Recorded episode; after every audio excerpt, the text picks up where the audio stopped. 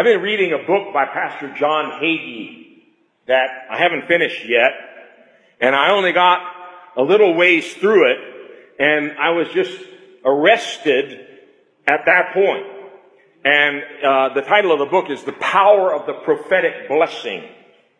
But in the beginning, he makes a distinction between the priestly blessing and the prophetic blessing. I haven't really even gotten into the prophetic part yet because I was so taken up with a simple, simple portion of scripture that we all know, but how many of you know you think you know it, but you don't?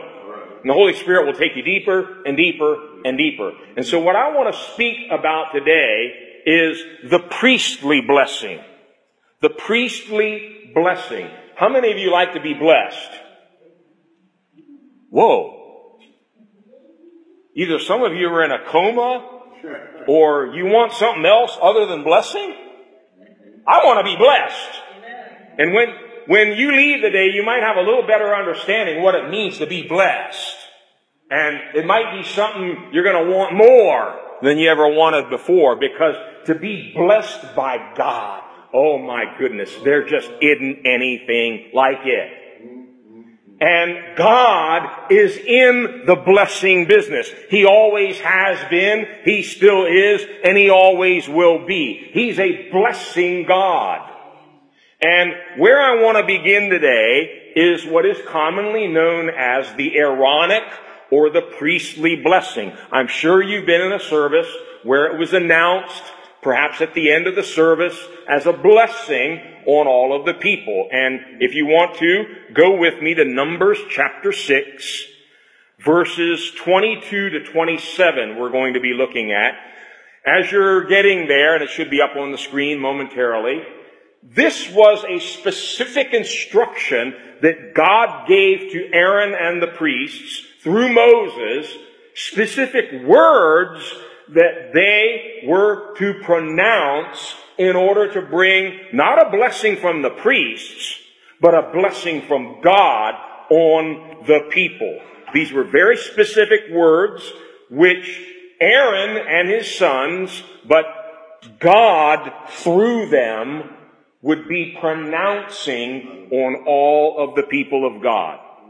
Okay, you ready? Read it with me. The Lord said to Moses, Tell Aaron and his sons, this is how you are to bless the Israelites. Say to them, and here's where the blessing begins. Read it with me. The Lord bless you and keep you. The Lord make his face shine upon you and be gracious to you. The Lord turn his face toward you and give you peace. That's where the blessing ends, but look at verse 27. So they will put my name on the Israelites and I will bless them. Father, once again, we thank you for blessing us today. We want your blessing. We can't live without your blessing. Command your blessing on the church and on your people here in Jesus' name. Amen. Amen. As I said, from the beginning, God has been blessing. He made Adam and Eve, and the Bible says the first thing he did was bless them. Noah and his sons, they got off the ark after a year being tossed around in the floodwaters. And what does it say? God blessed them. And, you know, it's sad, but God bless you has now come to something we say when somebody sneezes or, you know, just, Lord bless you, brother. We're not even thinking about what we're saying. Those words are powerful. And when God said, I bless you, when God blessed Adam and Eve, when God blessed Noah and his sons, and I want to put this one up because this one we're going to come back to a little bit later. Powerful, powerful blessing that God pronounced over Abraham. Genesis 12 verses 1 to 3. And I'm going to give you a little hint. This isn't just for Abraham. It's not just for Jews. It's for you and it's for me. And if you understand that today, you're going to do somersaults when you get home. Because everything God promised Abraham and his descendants is for you and for me. Nothing less, actually more. You ready? The Lord had said to Abraham, leave your country, your people, your father's household, go to the land I will show you. We studied this recently. But here's the blessing. I will make you into a great nation and I will bless you. I will make your name great and you will be a blessing. I will bless those who bless you and whoever curses you, I will curse. Look out politicians. This one's still in force. Look out nations. This one's still in force. I will bless those who bless you and whoever curses you, I will curse. And all. Ah, you know I'm going to do this. What's all mean? All. That's not very convincing. What's all mean? All. And all peoples on earth. Raise your hand if you're in that category. Some of you I'm not sure about. Either you're not a people, or you're not on the earth, or you're just not here. All peoples on earth will be blessed through you. And I'm going to tell you a little secret. It's through Jesus that that's going to happen. Okay? And on and on it goes. God blessed Isaac. God blessed Jacob, but I love Jacob. Jacob understood something about the blessing of God. He gets criticized a lot. He gets a bad rap, but let's not forget, God changed Jacob's name into Israel. Jacob, from the day he was born, he was chasing after God's blessing because he understood something a lot of Christians don't. He knew what makes the difference in life is not what kind of degree you have, what family you've been, been born into, or how much money you have in the bank. It's whether or not you're blessed by God. Some of you didn't hear me yet. What makes all the difference in the world is whether or not you're blessed by God. And Jacob, by hook or crook, he was running after that blessing. Cheating his brother, got him to sell him his birthright, faked being his brother so he could get dad's blessing. But you know, after it was all over, he wrestles with God all night one night. And what was his real desire in that wrestling match? I will not let you go until you bless me. Amen. Whoa! Amen. And you know what? He didn't. Amen. He didn't let go until he got blessed. And finally, the angel of the Lord said, all right, I give in. Uncle. We used to do that when we would wrestle. You have to yell uncle and then you finally are admitting you surrender. Well, the angel of the Lord said, all right, I bless you. And I'm going to change your name now. It's no longer Jacob, deceiver. Now you're a prince with God, Israel. And on and on you can trace that blessing through Abraham's descendants. But, but, we're going to see in a little bit when Christ came, for those Jews that really understood all of this about the blessing of God, when they understood that this is the fulfillment of that prophecy right there, that all peoples on earth are now going to be blessed, that was through Jesus Christ. We're going to come back to that. First of all, I want to dissect this short little blessing and kind of break it up into seven parts.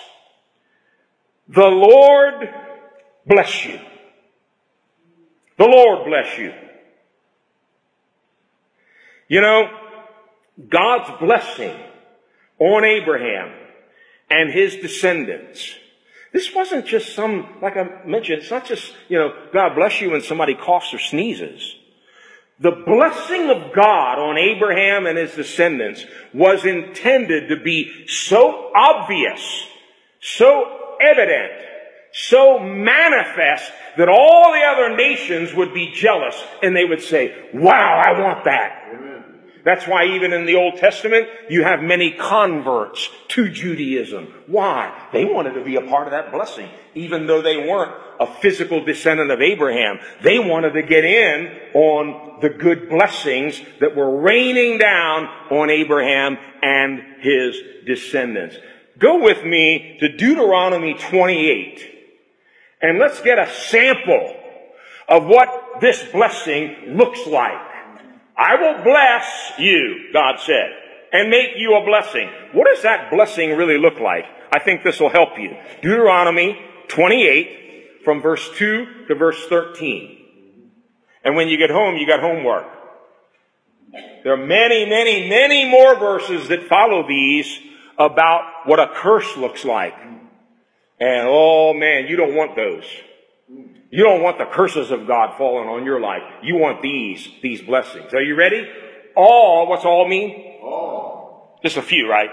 All, all these blessings will come upon you and accompany you. One Bible says they'll chase after you. They'll pursue you. If you obey the Lord your God, you will be blessed in the city and blessed in the country. The fruit of your womb will be blessed. God's going to bless your family and the crops of your land and the young of your livestock, the calves of your herds and the lambs of your flock. He's going to bless your business. Your basket and your kneading trough will be blessed. You will be blessed when you come in and blessed when you go out. He's going to bless your commute. He's going to bless all your travels. The Lord will grant that the enemies who rise up against you will be defeated before you. Victory was a part of the blessing of God. They will be defeated before you. They will come at you from one direction, but will flee from you in seven. Anybody here want victory?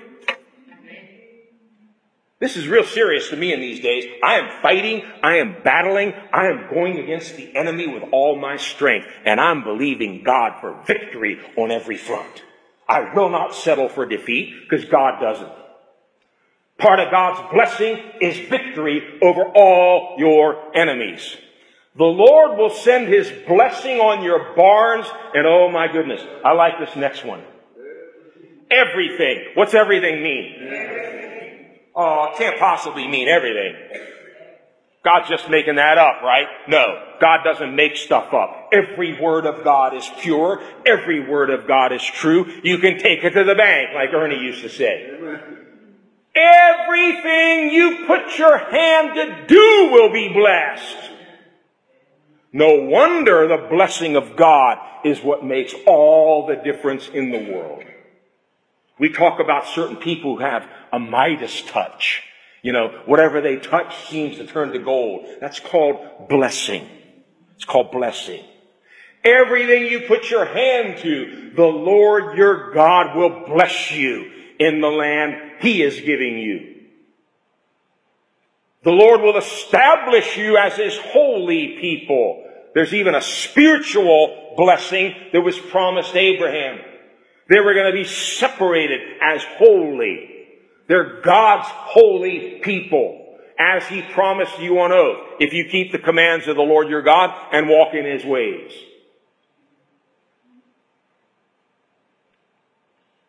Then Listen carefully to this. Then all the peoples on earth. How many? All. You mean all people? All. Every non-Jew on the face of the earth? Yeah, that's right. All the peoples on the earth will see. Will see. This was something evident, manifest, and obvious for all to see. God wanted the blessing of God to be so evident on these people that all the other nations would go, wow. Wow. By the way, even to this day, you can see this blessing. Now, I don't know how good you are at math. There are about 15 million Jews in the world today. And since 1947, uh, we now have 0.0021% of the world population is Jewish. Now, that's not even 1%. That's not even two tenths of a percent. That's two thousandths of a percent of the world are Jewish, okay? But you want to see the blessing of God? More than 25%, one quarter of all Nobel Prizes in the world have gone to Jews. That's not even close. And you can go all down the list. Grammys, Oscars, uh, all kinds of uh, technology, inventions, on and on and on it goes. And you know, we hear about Israel every day in the news. It's a tiny little dot in the Middle East about the size of New Jersey. Surrounded by hundreds and hundreds and hundreds of millions of people who chant death to Israel every day. They hate Israel. They want to wipe Israel off the map. Why haven't they been able to do it yet? I'll tell you why. It's because of God's blessing. Enemies come at them and God defeats them. And he will continue to do so because it's all written. It's all predicted. It's all a part of this promised blessing on Abraham. They will see that you are called by the name of the Lord and they will fear you. The Lord will grant you abundant prosperity. Now I know nobody in here is interested in that. Everybody wants poverty, right? We've gotten into this thing, and I've talked about this before. Oh, the poorer you are, the more spiritual you are. That's a bunch of foolishness. That is not what the Bible teaches. Nor does the Bible teach, oh, God wants to make me a multimillionaire so I can be arrogant, selfish, proud, buy yachts and boats and vacation homes for me, myself, and I. That is not abundant prosperity. The Bible says He wants to prosper you so you can give more. Got it? It's not for selfish purposes. It's to do kingdom work. And I pray, God, I want more money in my hands so I have more to give. That's biblical. The Lord will grant you abundant prosperity in the fruit of your womb. Your children are going to be blessed. The young of your livestock, the crops of your ground, again, all your business endeavors in the land he swore to give your forefathers to give you. The Lord will open the heavens. You ever had that experience? You ever had a day where the Lord just opened the heavens on you? And you couldn't contain it. He just kept blessing you, blessing you, blessing you. The Lord will open the heavens, the storehouse of His bounty, to send rain on your land in season and to bless all the work of your hands. Bible says it's a curse to be in debt. It's a curse to owe money to anyone. The borrower is slave to the lender. You know who most of the lenders in the world are? They're Jews. They own most of the banks. It's no coincidence. It's still the outworking of this blessing. And this is not only for them, it's for you and for me if we can understand this and move and activate our faith. You will lend, not to many people. What does it say? To many nations. You will lend money to many nations, but will borrow from none. People, many people in the world today are under a curse. It's called the curse of debt. It's a curse. They can't sleep at night. It makes you do all kinds of weird things. You start to compromise and it's a real enemy. And we need to get it out of the church and get into this blessing where we're no longer borrowing, borrowing, borrowing, but giving, giving, giving. The Lord will make you humble, defeated, and poor. Because that's what a real spiritual person looks like, right? You know, some of the poorest people I've known were the stingiest. And I've known some extremely wealthy people who are so generous. Oh my goodness, it will convict you. Now it's not always that way. But it doesn't matter how much you have, it's what your heart is. And God is not talking about, oh, I'm going to make you the top dog and you're going to be all rich and arrogant, bossing everybody around, taking them to court all the time and suing them. That's not what he's talking about.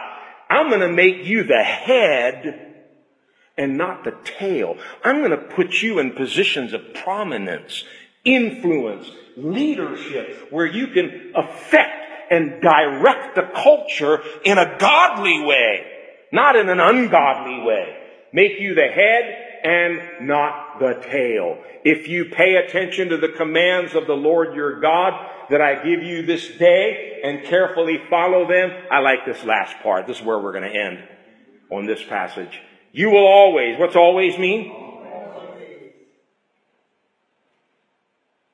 You will always be somewhere in the middle, average, mediocre, a little bit better than a few, but not even close to most. You will always be at the top and never at the bottom. Let me say something, and you, you might not be able to understand this today, but go home and pray over it. God wants you to be at the top of your game, whatever your game is. I'm talking about your calling in life. You better find out what God's calling on your life is because He's already pre-provided, pre-equipped you with such skills that you're going to blow everyone else out of the water when you really start to move in that anointing and in that calling. You will be the best doctor, the best lawyer, the best, and you fill in the blank. You will always be at the top never at the bottom. And again, I'm not talking about arrogance and show off and, you know, look how smart I am and all that nonsense. No, you will walk in great humility, but it will be God's favor and God's anointing on your life. Now, did what we just read here stir up any kind of an interest in you about how to be blessed? Oh, wow. Abundant prosperity, victory, Whatever your hands touch, they're blessed. I don't know about you, I've shared this before. I am so tired of devoting a lot of time and energy and effort to something and then it doesn't produce any fruit. I'm tired of that. I've told the Lord, I am sick and tired of vain projects, vain efforts. If I have to sit and sit and sit and wait on you until a vision or a, an angel comes down into my living room and says, here's what I want you to do. God, I gotta be about doing your will and your business because that's what always gets blessed. Now, just to show you in a kind of a negative way the power of God's blessing, do you remember a guy named Balaam? Now don't get confused here. There was a guy named Balak from Moab, one of the enemy nations of Israel. He was getting scared about Israel. And he wanted to find somebody to curse Israel. And Balaam's a very strange character. Um, I don't want to talk too much about that today, but be it as it may, he seemed to have a gift of prophecy, but apparently he could be bought for a price to prophesy for, you know, just about any cause. So word got around that, hey, this guy Balaam will do it for you. So Balak hires Balaam to prophesy against his own people, Israel. Okay? More specifically, he was hired to curse them. He tried three times. And each time he stood up and got ready to go, thus saith the Lord, he couldn't curse him. And it's, it's almost humorous.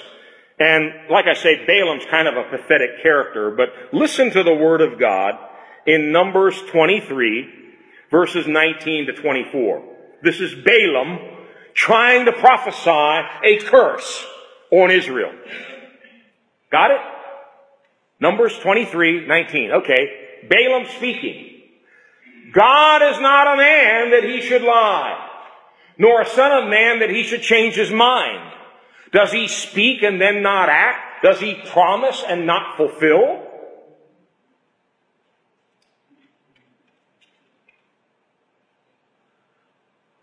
I, sorry Balak, I tried, but this isn't going to work.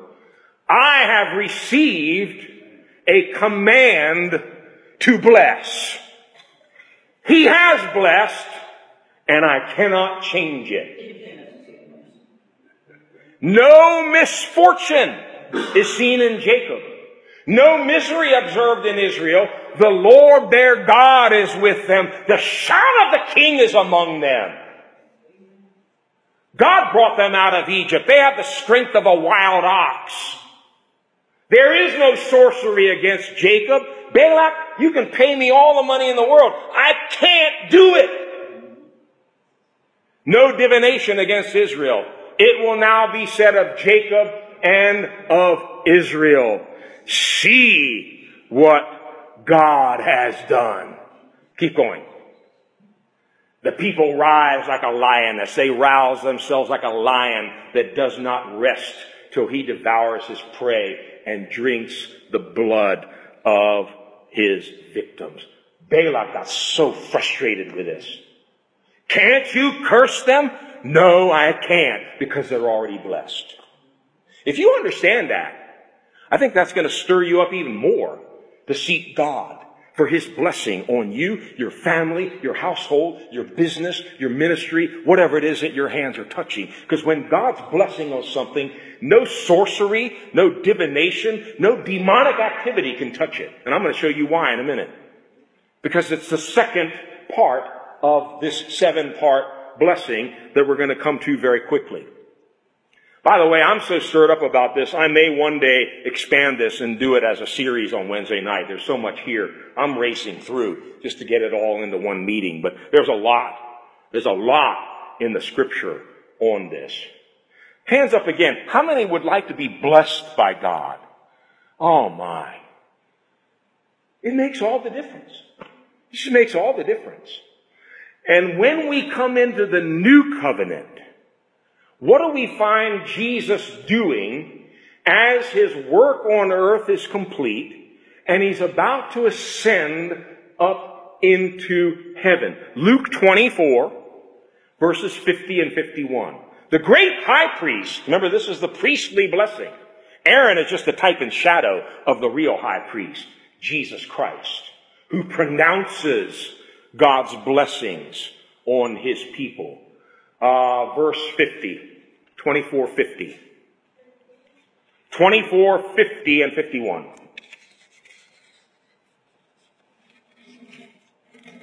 Okay, I'm going to go ahead. When he, that's Jesus, had led them out to the vicinity of Bethany, he lifted up his hands and blessed them. Did you all hear that? Doesn't have to be up on the screen. Just listen. He lifted up his hands and he blessed them. While he was blessing them, he left them and was taken up into heaven. What was the very last thing Jesus did here? He blessed them. He blessed them. And this wasn't just a little, achoo, oh God bless you. No, they needed this blessing for the ministry that they were about to do. They needed that blessing. John 1 verses 16 and 17 it reads, From the fullness of His grace we have all received one blessing after another. For the law was given through Moses, grace and truth came through Jesus Christ. I like that. One blessing after another. That's the Christian experience. That's what Jesus saved us for. We can begin to live in that abundant life, blessing after blessing after blessing, where you wake up in the morning and a song of praise is already in your hearts because God has blessed you. By the way, I got a real special blessing from God this last week. Some of you may not be able to relate to this, but it means a whole lot to me. And you know, God likes to let you know in little ways that He knows your name, your address, how many hairs are on your head, your shoe size. Yeah, you've heard that testimony about my shoes, right? And those are some of the most special experiences you can ever have with God because it's God saying, I know you. This is just for you. And after you've had a few of those, boy, you really start to feel like I'm somebody special. You are. John the apostle, when he wrote his gospel, he never refers to himself by name. You know how he calls himself?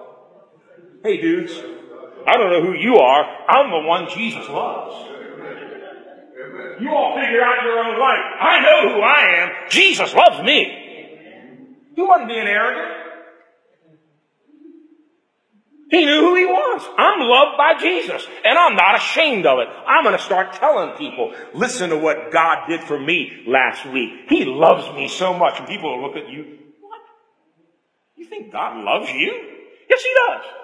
Just the way I am. By the way, today is a very interesting day, and I diverge for about two minutes. This is February 12th. It's Lincoln's birthday, President Lincoln's birthday.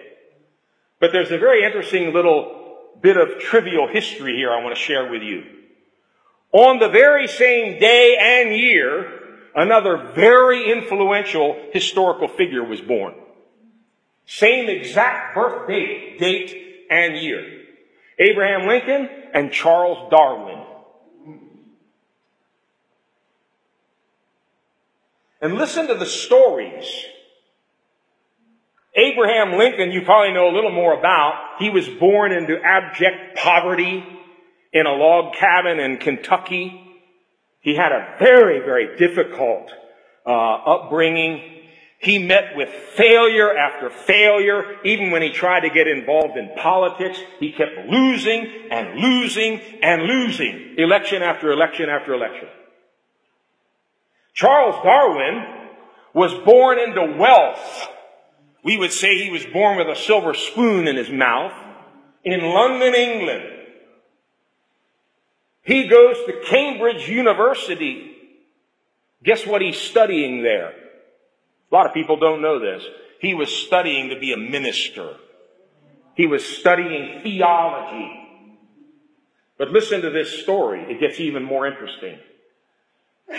Abraham Lincoln and Charles Darwin, as different as their beginnings were, they have some interesting similarities. Both have the same birth date, but something else happened to them. At about the age of 10 or 11, I can't remember the exact numbers here, but about 10 or 11, and if I get the two confused, you'll understand I'm, I don't have all this memorized, but they both lost a child between the ages of 10 and 12. Charles Darwin lost his daughter. I believe her name was Annie. Might have been 10 years old. Abraham Lincoln lost his son, Willie, at about 12. As we can well imagine, I can't really even imagine because I haven't experienced it, but I've been around people who have. I don't know if there's anything more devastating to a parent than to lose a child. When Darwin lost his daughter, his whole life changed. He became bitter against God. He stopped all of his theological pursuits. Didn't want to be a minister anymore. He was angry and bitter at God. Why did you do this to me? You took my child away from me. Abraham Lincoln was not a believer at that time. It drove him to his knees to seek God. And when he became president, during the Civil War and all of the anguish and bloodshed and trouble drove him even further to his knees. And by the time all that was over, he was a believer. Note the difference. Darwin begins in wealth, studying about God, turns against God, and what he has done in the 160 or 70 years since he published The Origin of Species, corrupted millions and millions of minds with the lies of evolution. Meanwhile, many would argue Abraham Lincoln was the greatest president this country has ever known responsible for freeing the slaves and changing the whole course of the nation, even bringing about healing after the terrible Civil War that this country went through. But here's what I want to talk to you about. Some of you have heard my testimony 43 years ago after graduating from college, mind filled with all of Darwin's teachings about evolution, that, you know, we are just, uh, descendants of apes and we all originated in the goo in the ocean millions of years ago and just random chances brought all this about. There's no God, there's no purpose, there's no design. We're all just bouncing around in space with no real reason for living. That's how I was trained all through college. Evolution, evolution, evolution. But thank God, Jesus came to me and revealed himself to me. But I still had this huge battle in my mind from all this stuff that had been pumped into me over the years. And when I came to Christ, I was staying with a young man in California who led me to the Lord. You've heard about him. His name was Bert. He was a college student. And one day he knew I was having this battle. He tried his best, but he didn't know all the science that I knew, so it was hard for him to really explain these things to me. So one day he came home from his college all excited. He said, look, they have a debate this weekend on my college campus between an evolutionist and a creationist. We gotta go. I said, let's go. Two day debate. The rules of the debate, they were not allowed to refer to religion, scripture, or anything remotely relating to religion. They were only allowed to talk science. Cold, hard science facts, which I already knew. So I'm sitting in this debate I can't even remember the evolutionist's name, but I remember the creationist's name.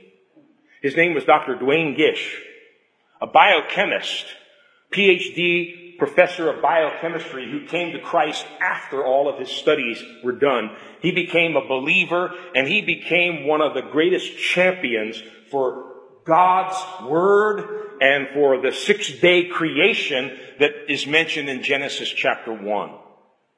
And he was the creation uh, side's debater that day. After two days, I was 100% convinced, scientifically, that evolution is a farce, it's a lie, it's a fairy tale, and I was able to throw it all out and start believing the Word of God. And from that day on, I have been free indeed. And I've, I've owed a huge debt of gratitude to that man for how God used him in my life. And I wonder today where I would be if I hadn't attended that debate. Well, recently in one of my classes at school, my biology class, we were talking about evolution and creation, and I shared with them a little bit about how much this man impacted my life. And I told them the book that I bought at that debate, I think it was his first book, it was called Evolution, The Fossils Say No. Well, all my life I had heard evolution, the fossils say yes. Oh, look at the fossil record. It proves evolution. And I'm like, the fossils say no? Really? So I bought the book, took it home, read it over and over and over, and I saw that everything it was saying was true. Well, long story short, in my class a little over a week ago, the students asked me if I still had the book. And I said, no, over the years I've lost it, misplaced it. It was written in like 1972. So I said, I'm going to go online, see if I can find a used copy of it. It's been out of print for decades. Was able to find a used copy of his first book, and then there's a second volume that came out in 1995 entitled Evolution, the Fossils Still Say No. Okay? So I ordered that one and they sent me the wrong book. And I'm like, oh man. So I, you know, wrote back to Amazon and they very kindly issued me the refund, but I had to order the book again. The book came last Sunday. It was waiting for me when we got home from church. Here it is. Evolution, the fossils still say no. Duane T. Gish. Okay. That's great. That's cool. But there's more to it. You see, Dr. Gish has gone to be with the Lord now. He's no longer with us. In his lifetime, he did about 350 to possibly 400 of those evolution debates on college campuses all across the, the Americas and even further beyond. He came to be known as the bulldog for creation. He argued this case so eloquently and so effectively. I, I, have no doubt multiplied thousands of students were set free just like I was through this man's ministry. So the book comes. It's 1995. So what is that? Uh, come on, math students. 17 plus 5 is 22 years ago, this book was written, so no chance you're going to get it new on Amazon. Here's the mystery. This is a brand new book. It doesn't have any folds, no damage whatsoever. It was even shrink wrapped in plastic, like a brand new book. And so, as I'm opening it, I'm amazed at the beautiful condition that it's in. But God had a bigger blessing than that for me. I opened it up, and it's a signed copy. Signed by Dr. Duane Gish, wow. October 23rd, 2004. Oh my God. Amen. Amen. Yeah, yeah, you can clap for the Lord because that was a big deal for me. That was a big deal for me. And it was God saying, Gotcha. I got a blessing for you. Signed copy on the way. Duane's with me in heaven, but signed copy on the way for you. I did it for you back in 2004. God is good. God is good. He has little ways of letting you know, I know your address. I know what you're doing and I'm with you and I want to bless you. Let's move on quickly. I talked about the blessing of Abraham. It's central to this whole thing. You have to understand it. And when we come into the New Testament, you find numerous references to that portion of scripture that we just read in Genesis 12. Because it's not just for Abraham, it's not just for Jews. And you're going to see that clearly in a minute, if you haven't already. It's for you and for me. Let's start in the book of Acts, which we've been studying on Wednesday nights. We already discussed this. In Acts 3, where Peter is preaching to the Jews. And here's what he says. Acts 3, 25 and 26. And you, he's talking to the Jewish audience, you are heirs of the prophets and of the covenant God made with your fathers. He said to Abraham, through your offspring, all peoples, there it is, all peoples on the earth will be blessed. Okay. But Peter is going to tell us what that really means. When God raised up his servant, that's Jesus, he sent him first to you to bless you. How? By turning each of you from your wicked ways. You see, the salvation that Jesus Christ came to bring was a part of the extension, the unfolding of this blessing of Abraham. Now we're understanding more about it. The fact that you and I have been able to repent and turn from our sins, run to the cross and receive forgiveness of sins. You can thank Abraham for that. Because that's where it all began. The blessing of Abraham has now come to you. Next one will make it even clearer. Romans 10. We all know this passage. What does it say? The word is near you. It is in your mouth. Verse 8 and onwards. The word of faith we are proclaiming that if you confess with your mouth Jesus is Lord and believe in your heart that God raised him from the dead, you will be saved. For it is with your heart that you believe and are justified, and it is with your mouth that you confess and are saved.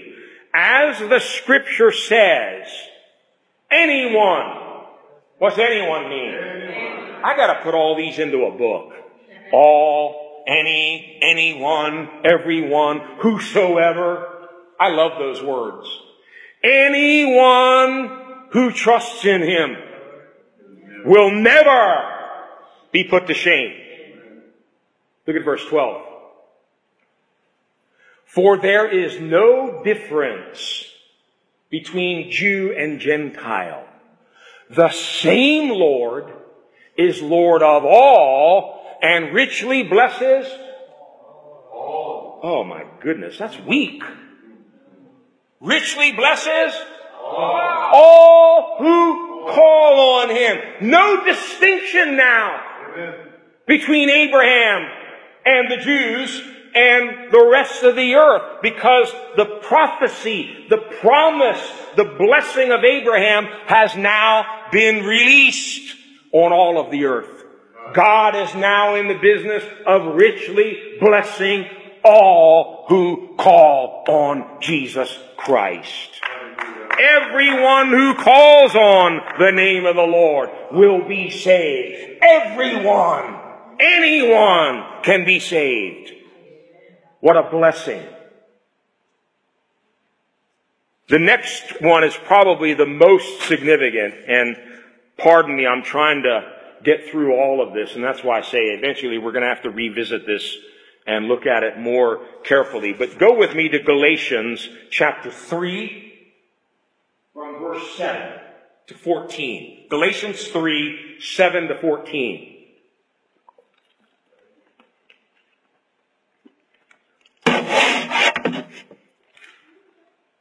Understand. Note that first word.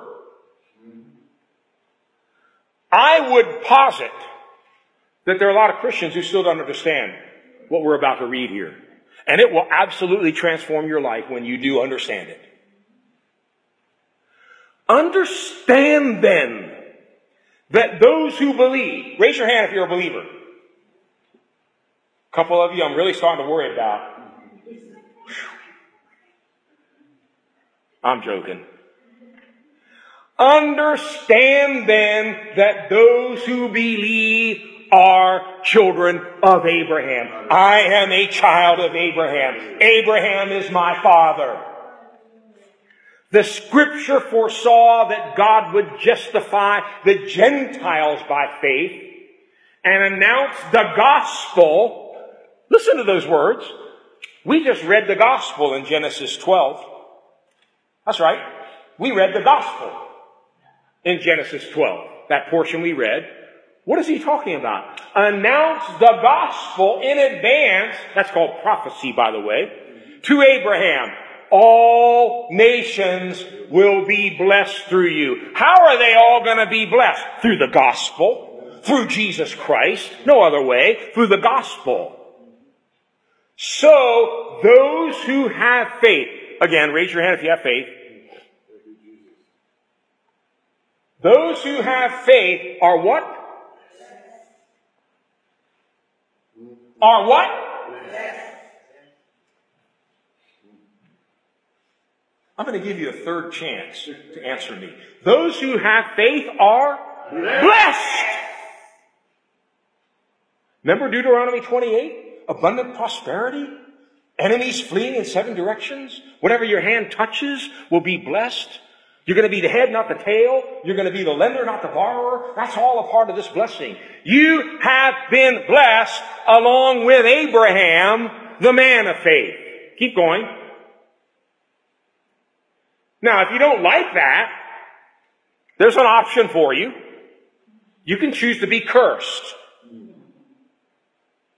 You can choose to be cursed by being all religious, but not having any faith just going through the motions, being, you know, ultra religious, and, you know, having all kinds of rules and regulations and, and, and all that.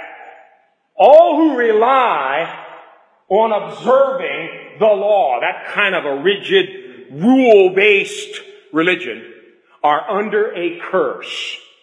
And I'm going to be very honest with you. People you may know who are living like that, they seem like they're under a curse. They're always negative. They're always defeated. They're always feeling condemned because you can never measure up. I don't care how much you fast, how much you pray, how much you read or memorize the Bible, you're always going to fall short and then you feel condemned. And you feel like God doesn't love you and you're down in the dumps. All who rely on that system are under a curse. For it is written, cursed is everyone who does not continue to do everything written in the book of the law. You gotta do it all. You can't pick and choose. I've had people come to me and say, Pastor, says in the Old Testament they weren't supposed to have tattoos on their body. That's right. You need to preach on that more. I'm not going to preach on tattoos. Why? Because it's old covenant. I don't have any tattoos. I have no dog in the fight. But I prefer to preach Jesus Christ and grace and truth and not start nitpicking things out of the law. Why? Because you got to keep all of it. Any of you wearing a suit or something with mixed threads, like polyester and cotton blend, you're breaking the law. You're going to hell. Any of you ever had a garden and you planted tomatoes in one row and beans in the next, you sinned, you're going to hell. They weren't allowed to do that under the law. You see my point? Paul is saying, why are you trying to go down this road when there's a much better road? Clearly, no one is justified before God by the law because the righteous, the just, will live by faith. It gets better though. The law is not based on faith. On the contrary, the man who does these things will live by them. Christ redeemed us. Say it with me. Christ redeemed us from the curse of the law by becoming a curse for us. For it is written, cursed is everyone who is hung on a tree, on a cross. It was no accident that they crucified Jesus. It was to fulfill that verse from Deuteronomy, showing God's curse came upon his own son for sin. To break the curse off of you and me. Redeemed us from the curse, himself becoming a curse. What does that really mean? Next verse will help you. He redeemed us in order that the blessing given to Abraham might come to the Gentiles through Jesus Christ so that by faith, that's the only way you receive this, by faith, so that by faith we might receive the promise of the Holy Spirit. You see, that's when you really get the full blessing. It's through the baptism in the Holy Spirit. You turn from your sins, you're born again. You take water baptism. You receive the gift, the blessing of the Holy Spirit. And now, by faith, you can begin to walk in and appropriate all of the blessings of Abraham. We used to sing a song like that here, right? Something about the blessing of Abraham. We got to resurrect that one soon. Because we need to understand this. We're called to walk in the blessing of Abraham. The head, not the tail. On top, not on the bottom. Prospering, not always down in the dumps, borrowing and scraping.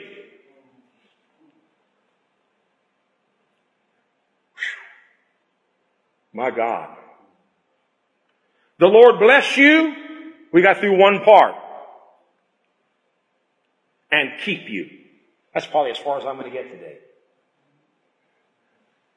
I got so excited about this one yesterday. It's a good thing I was outside walking. And hopefully nobody saw me or heard me. But you know, people shout for all kinds of things. Oh, shouting and protesting and angry and what, whatnot. I'm going to shout for Jesus when I'm walking. I'm going to shout and holler in tongues when I'm in my car. If they think I'm crazy, I think they are. So we're even. The Lord bless you and keep you. The Hebrew word, if you're really interested, and I know you're not, but I'm going to tell you anyway, and maybe it'll make you interested. The Hebrew word is shamar.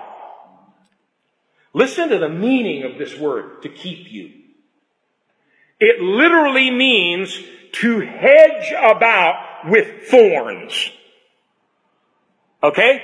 What God is saying, whenever this blessing was pronounced, there's going to be a hedge of rose bushes all around you with big long thorns, protecting you from any intruder, from any attacker.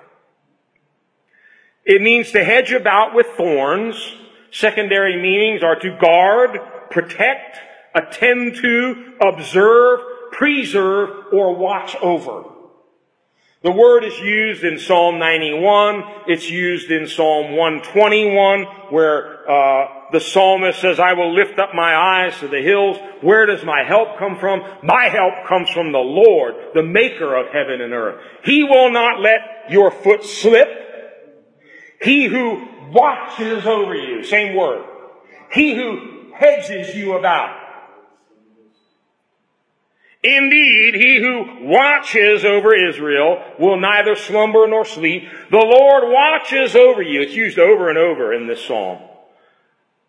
The Lord is your shade at your right hand. The sun will not harm you by day, nor the moon by night. Here it comes again. The Lord will keep you. Same word. The Lord will keep you from all harm. What's all mean? All. From all harm. He will watch over you. Same word again. Watch over your life. The Lord will watch over your coming and going, both now and forevermore.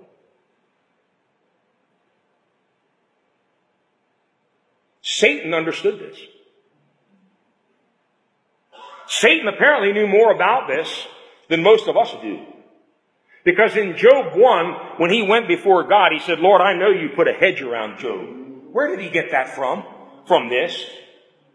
You've been hedging these people ever since Abraham. They're special. They're protected. There's like some sort of a shield around them that I can't get through, God. He couldn't. He needed God's permission to get through that hedge.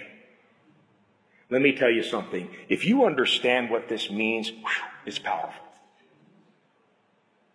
God has a wall of fire around your life and no demon, no sickness, no virus, no enemy can get through it unless, and this is a big unless, unless God has permitted it for some greater work in your life. It's never for your harm. Amen. It's never for your destruction. Amen. It's only for your growth Amen. and for your increase. So when they would receive the blessing from Aaron and his sons, the Lord bless you and keep you. Whew. They were reminded, I've got a wall around me and around my family protecting me. No wonder Balaam said, no misfortune no misery. No sorcery.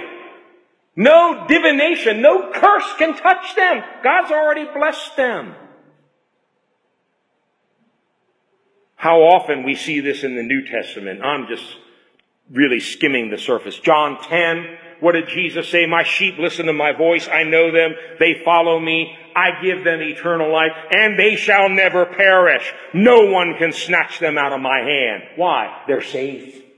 They're protected. They're kept. My Father who has given them to me is greater than all. No one, what's no one mean? No one can snatch them out of my Father's hand. I don't know where you are today, my friend, but I want to be in the Father's hand. I want to be in Jesus' hand because I know I'm safe there. Hallelujah. Nothing can touch you there. Nothing can attack you there. You are safe in His hand. John 17, Jesus is about to go to the cross. And what is he praying? For the protection of his own. Father, protect them by the power of your name, the name you gave me, so that they may be one as we are one. While I was with them, I protected them and kept them safe by that name. I protected them. Let's put this verse up, and this is where we're going to have to close for today. I might continue this later this month, I'm not sure. Jude 24.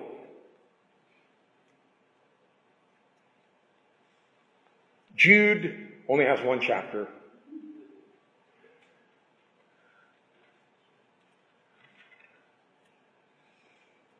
Ready? Read it with me. Stand, please. Let's all stand. To him. It's addressed to God. To him. I don't hear you saying it with me. Apparently you don't want this in your life. I do.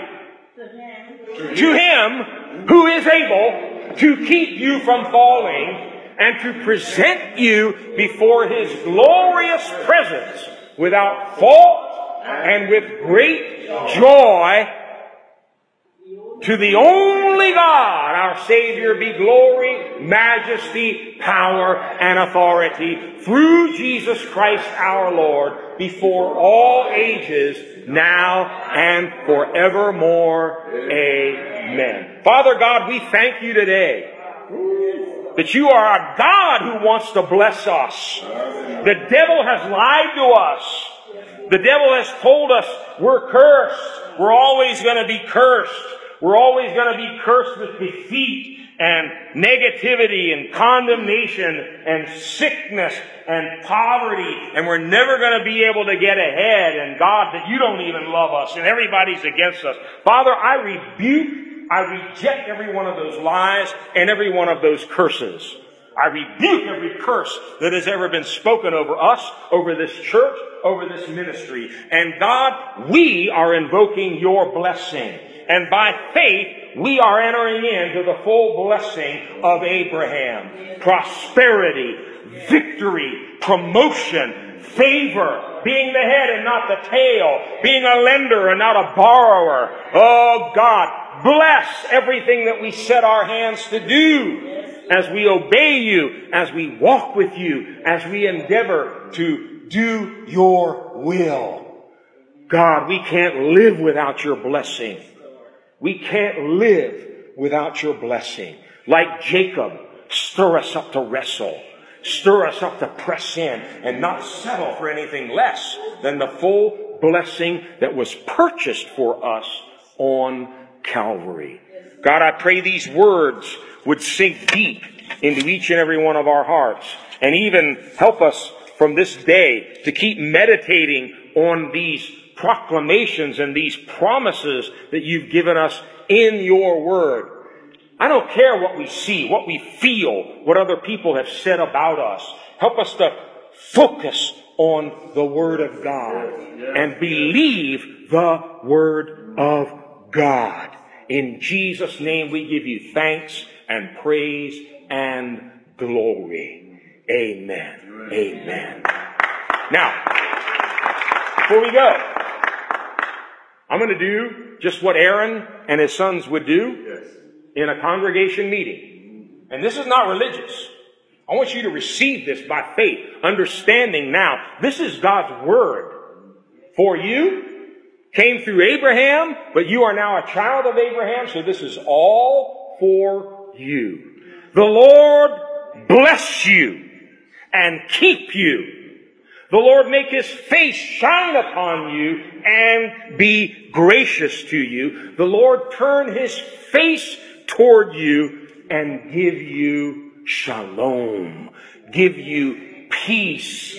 Give you health, wholeness, wellness, prosperity, peace of mind, peace in your home, peace in your relationships, wellness and shalom, wholeness. In Jesus' name, amen. God bless you and be blessed. Also for you. Also for I receive it. I receive it all. In Jesus' name. Hallelujah.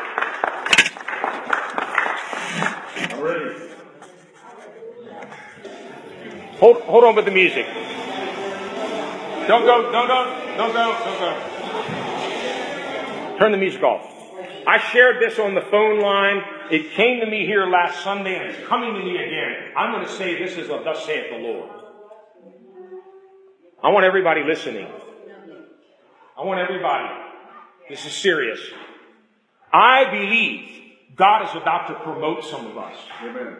I believe promotion is coming from God. Amen. Don't look to man. Don't look to your employer. Don't look to your teacher or your college professor. I believe significant promotion is about to be released. In Says the Lord. Amen.